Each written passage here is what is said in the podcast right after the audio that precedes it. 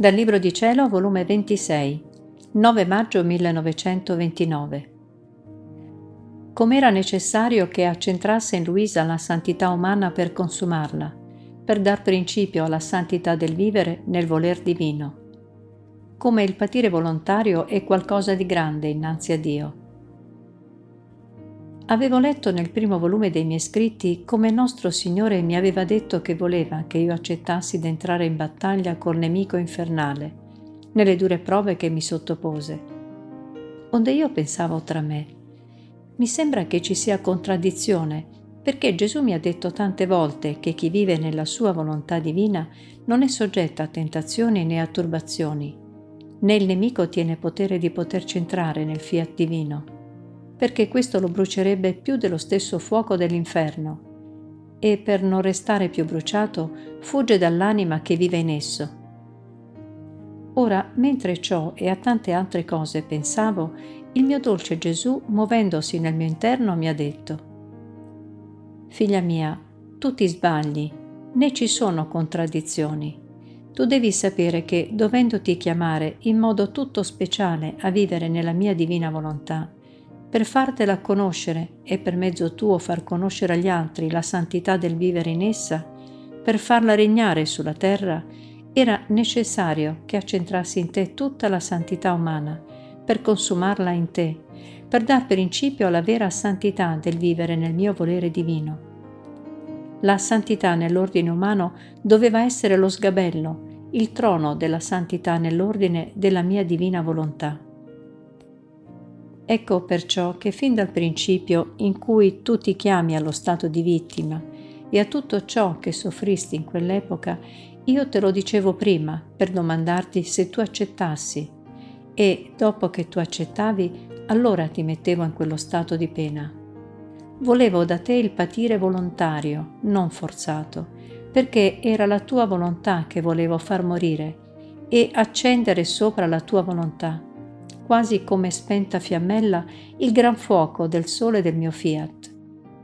Il patire volontario è qualche cosa di grande innanzi alla nostra Maestà Suprema, e perciò sulla morte del tuo volere, affogato di pene, poteva la mia volontà avere il dominio e disporti a ricevere il bene più grande delle sue conoscenze.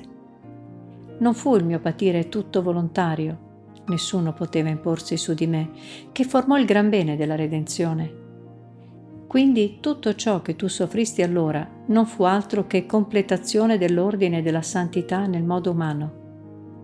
Perciò quasi nulla ti dicevo della santità del vivere nel mio voler divino. Volevo completare l'una per incominciare l'altra. E quando vidi che nulla mi negasti di ciò che io volevo, a costo anche della tua vita, e mentre nulla mi negavi, la tua volontà perdeva la via e si trovava in continuo atto di morire la mia volontà faceva la sua via e riacquistava la sua vita in te.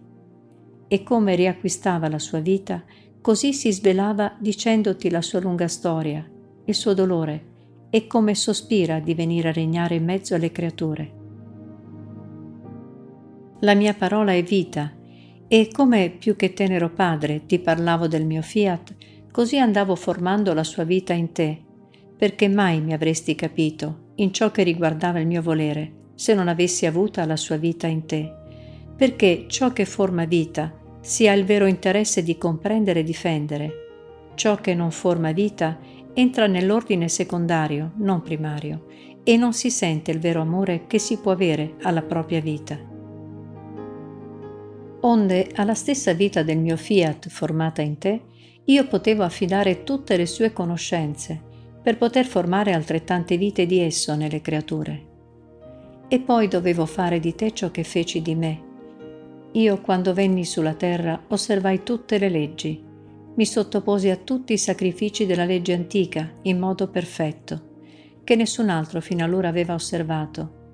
E dopo che tutto completai in me, consumando nella mia umanità tutte le leggi e santità di modo antico, l'abolii e diedi principio alla nuova legge di grazia e alla nuova santità che portai sulla terra. Così ho fatto di te. Accentrai in te le pene, i sacrifici, le battaglie della santità presente per completarla e così poter incominciare la nuova santità del vivere nel mio volere, cioè il fiat voluntas tua, come in cielo, così in terra. Ora, dove sono le contraddizioni che tu dici? Quando l'anima entra nel mio volere per farvi vita perenne, il nemico non può più avvicinarsi. La sua vista resta accecata dalla luce del mio fiat, né può vedere ciò che la felice creatura opera in questa luce divina. La luce si schermisce di tutto, domina tutti, è intangibile, né si fa offendere né offende, e se qualcuno la vuol toccare o stringerla nelle sue mani, con rapidità incantevole sfugge e quasi scherzevole lo spruzza di luce. Tocca tutto, abbraccia tutti per far bene a tutti, ma non si fa toccare da nessuno. Tale è la mia divina volontà. Chiude l'anima nella sua luce e col suo impero eclissa tutti i mali. E lei, vivendo di luce, tutto si converte in luce, in santità e pace perenne. Sicché i mali si smarriscono e perdono la via. Le turbazioni, le passioni, il peccato restano tutti spezzati di gambe e non sanno più camminare. Perciò sii attenta e il tuo vivere nel mio fiat sia continuo.